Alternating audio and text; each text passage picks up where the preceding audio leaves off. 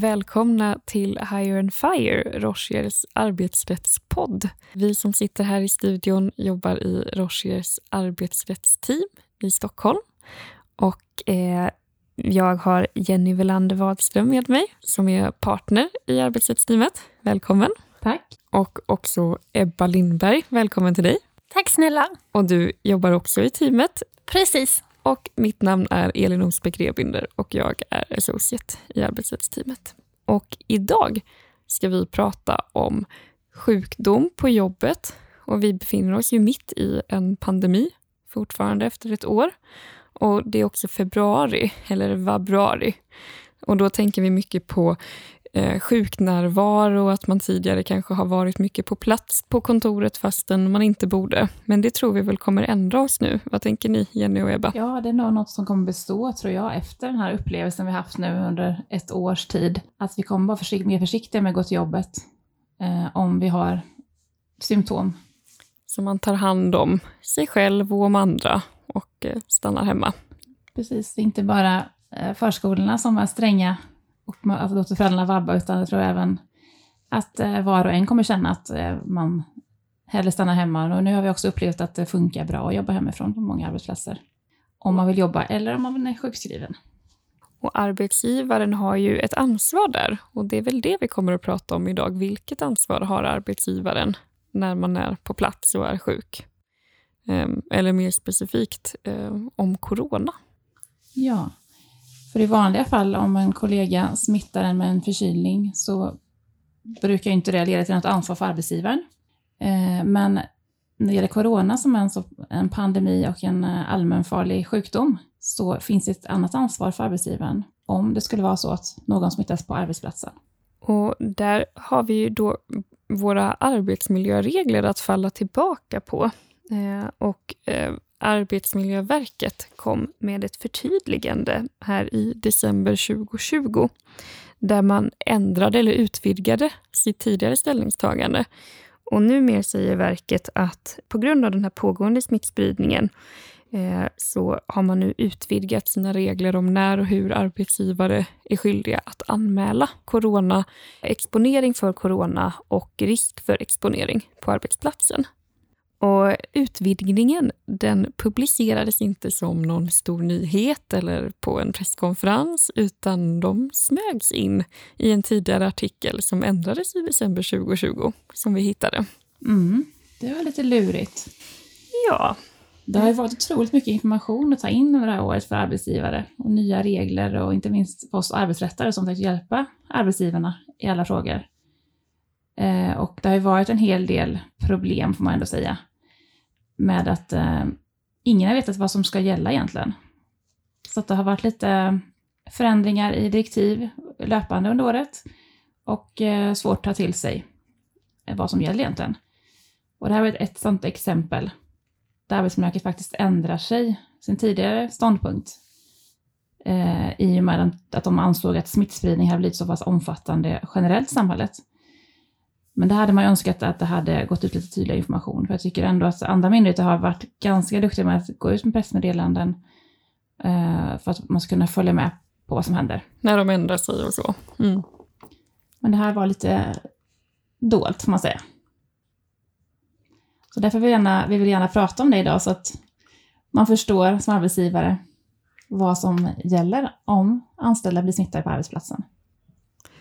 Ja, och Ebba, vad säger nu då de här nya eller utvidgade riktlinjerna eh, som Arbetsmiljöverket har kommit med? Ja, på den svenska hemsidan då på Arbetsmiljöverket så framgår nu att man har beslutat att alla arbetsgivare, oavsett bransch, ska anmäla allvarliga tillbud. De tidigare riktlinjerna utgick från verksamheter som hanterar smittämnen, exempelvis sjukvård och laboratorium. Detta innebär alltså att du som är arbetsgivare, oavsett vad verksamheten är inriktad på, måste anmäla incidenter till Arbetsmiljöverket kopplade till coronaviruset. Alltså tidigare gällde det här bara vissa branscher då? Precis, så det är det som man menar att man har förtydligat nu på hemsidan. Inom sjukvården, till exempel äldrevården, eller vad kan det vara för typ av branscher, tror vi? Som gällde innan? Ja, precis. Då äldreboenden, som du säger, vård och eh, så. Men nu då kommer det vara alla, alldeles oavsett vad man gör. Det är ju en ganska stor utvidgning, kan man tycka. Mm. Så inte bara de arbetsplatser där det fanns en ökad risk för smitta, utan alla arbetsplatser. Och därför tänkte vi idag prata lite mer om vad som eh, den här anmälningsskyldigheten betyder och eh, om allvarliga tillbud, för det är lite där eh, vi tar vår utgångspunkt. Och sen tänkte vi också komma med praktiska tips på hur arbetsgivare kan tänka kring de här skyldigheterna och hur man kan göra för att försöka uppfylla dem, för det kan vara lite utmanande. Och vi börjar i den generella arbetsmiljölagstiftningen som säger att om det har skett en allvarlig personskada eller ett dödsfall i arbetet eh, eller i samband med arbetet så ska arbetsgivare meddela det till Arbetsmiljöverket. Så den skyldigheten har man haft sedan innan. Och man ska också anmäla skador då som har skett eh, i samband med arbetet och drabbat flera arbetstagare samtidigt och som har inburit allvarlig fara för liv och hälsa. Och vad kan det vara för någonting som är en sån här allvarlig personskada eller som har drabbat flera? Ja, till exempel så kan en allvarlig personskada vara en fraktur på ett ben i kroppen. Skador som har drabbat flera arbetstagare kan vara en brand. Och en händelse som har inneburit allvarlig fara för liv eller hälsa kan vara att någon har ramlat från en hög höjd men inte har skadat sig. De exemplen då är ju ganska annorlunda jämfört med coronapandemin som vi befinner oss i nu. Men det är ju ändå det som är den ram vi har. Så att någon har blivit smittad av en förkylning eller en maginfluensa har man inte behövt anmäla tidigare. Men nu är ett annat läge. Det var en så pass farlig, eh, farligt virus som härjar. Den här anmälan man ska göra då, vi sa ju precis att det gällde bara om händelsen hade skett i samband med arbetet. Eh, hur, hur funkar det? Ja, det som är viktigt att tänka på det är att det gäller inte till exempel resor till och från arbetet, utan det är bara när smittan har uppstått på arbetsplatsen. Då faller ju kollektivtrafiken utanför till exempel. Exakt. Och när ska man göra anmälan? Ja, det är faktiskt så att arbetsgivaren själv är den som från fall till fall bedömer om tillbudet eller skadan är så pass allvarlig att den behöver anmälas. Så ett tips där är att om man är osäker så är det bättre att anmäla än att inte göra det. Och om vi backar bandet lite, varför ska man som arbetsgivare egentligen anmäla en sån här eh, allvarliga tillbud? Först och främst för att det är ett krav enligt arbetsmiljölagen. En arbetsgivare som inte följer de här riktlinjerna de riskerar sanktioner. Eh, men sen ska eller anmälan också göras för att underlätta Arbetsmiljöverkets uppdrag att arbeta för att ingen ska behöva skada sig eller bli sjuk på grund av jobbet. Arbetsmiljöverket behöver ju få reda på vad som har hänt så fort som möjligt för att exempelvis kunna bedöma om en inspektion behövs. Mm. Och Sen kan man också tänka att man behöver jobba förebyggande också. Hur, hur kan man tänka där för att förebygga sån här då ohälsa eller allvarliga tillbud? Ja, som arbetsgivare så är det bra att både undersöka och förebygga olika arbetsmiljörisker så att anställda kan arbeta säkert. Och det är dessutom extra viktigt att arbetsgivaren löpande bedömer riskerna för smittspridning nu med hänsyn till den pågående coronapandemin. Och det kan ju vara sådant direktiv också som Arbetsmiljöverket ger när man har anmält eh, ett tillbud. Att man eh, måste också titta på de eh, förebyggande åtgärderna så att det inte ska hända igen. Det är inte bara att utreda vad som har hänt den här gången utan man tittar också på Precis, mycket förebyggande arbete. Mm. Just det, så då kan man se att den här smittspridningen kanske ägde rum i lunchrummet. Då tycker vi att ni ska stänga lunchrummet och säga att alla måste äta i sina kontor, till exempel. Men då kommer vi ju nu lite mer konkret in på coronaviruset. För att det som vi pratar om idag, de här nya riktlinjerna, de tar ju också sikte på allvarliga tillbud just i form av coronaviruset som är en allmän och samhällsfarlig sjukdom enligt smittskyddslagen. SFS 2004 kolon 168 för den som vill läsa på hemma på kammaren. Eh, och då innebär det i princip att om en arbetstagare har exponerats för det här viruset ska arbetsgivaren, oavsett bransch, anmäla det till Arbetsmiljöverket. Men då undrar man ju lite, vad betyder exponerat? Med exponering så menar man att ett smittämne har nått arbetstagaren, vilket bland annat kan ske genom inandning eller genom kontakt med så kallade intorkade droppar som innehåller virus, så att viruset når mun, näsa eller ögon, exempelvis via händerna. Mm. Och hur är det, man skulle anmäla redan vid risk också, eller liksom misstanke? Precis, och det är på ett ganska tidigt skede, innan konstaterad smitta. Hur avgör man det, tänker jag? Eh, hur vet man om någon har exponerats för smitta?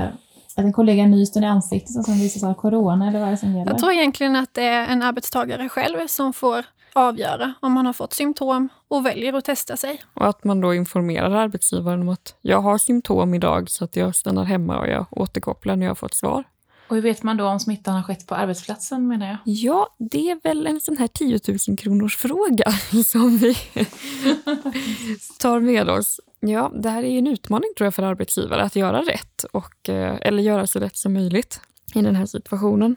För det är också arbetsgivaren som är skyldig att vidta åtgärder för att minska risken för smittspridning och för att förebygga dem och så. Så man har ju en stor del av ansvaret men kanske ofta begränsad information. Och Det som också är viktigt att tillägga där är att om faktisk smitta sedan konstateras så inträder en dokumentationsplikt för arbetsgivaren som gäller i tio år framöver. Och som Ebba sa så inträder dokumentationsplikt om det är konstaterad smitta. Men anmälan och plikt att anmäla, det gäller redan vid eh, risk för smitta.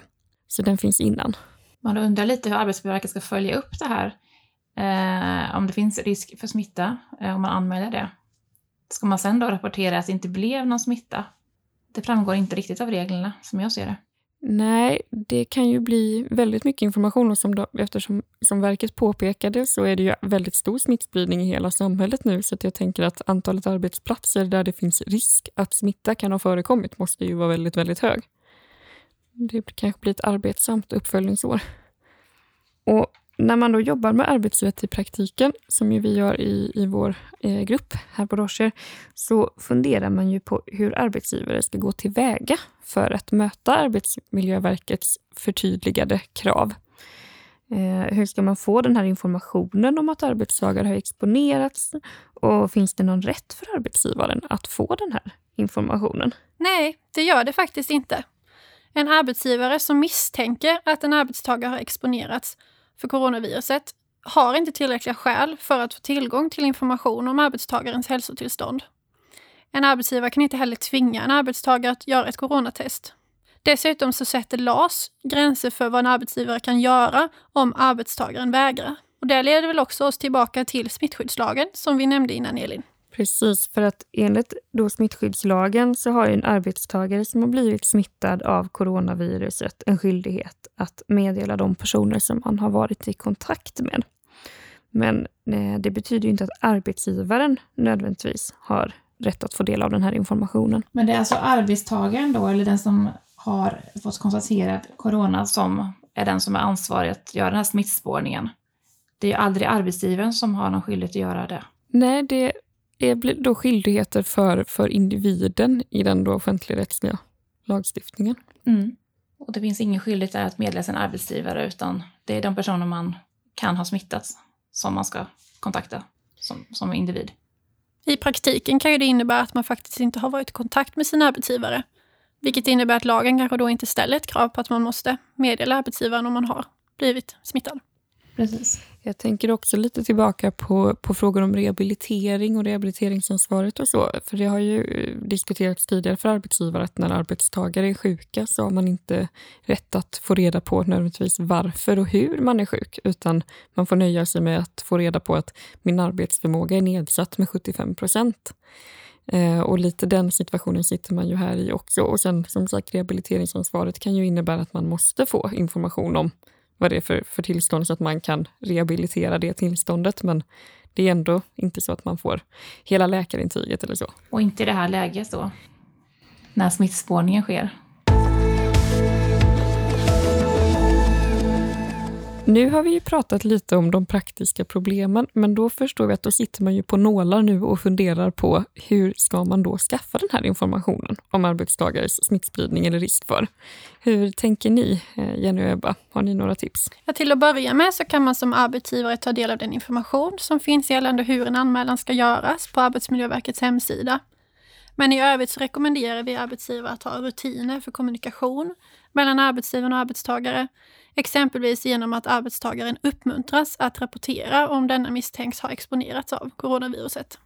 Betyder det att man ska fråga snällt helt enkelt? Precis så.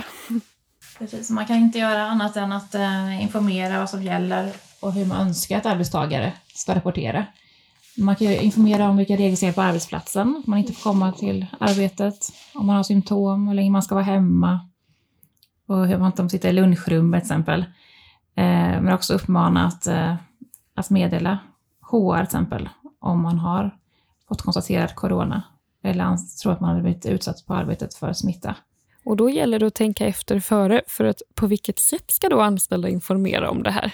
Det kan ju vara så att det blir personuppgiftsbehandling och då ska det ringa varningsklockor. Mm. För att beroende på vad man då stödjer sin personuppgiftsbehandling på så kan det ju vara så i vissa fall att det nästan bara är samtycke som återstår som grund. Och då som ni säkert känner till så är det ju väldigt problematiskt att använda samtycke som grund för behandling i arbetsgivare-anställningsrelationer på grund av maktbalansen mellan parterna.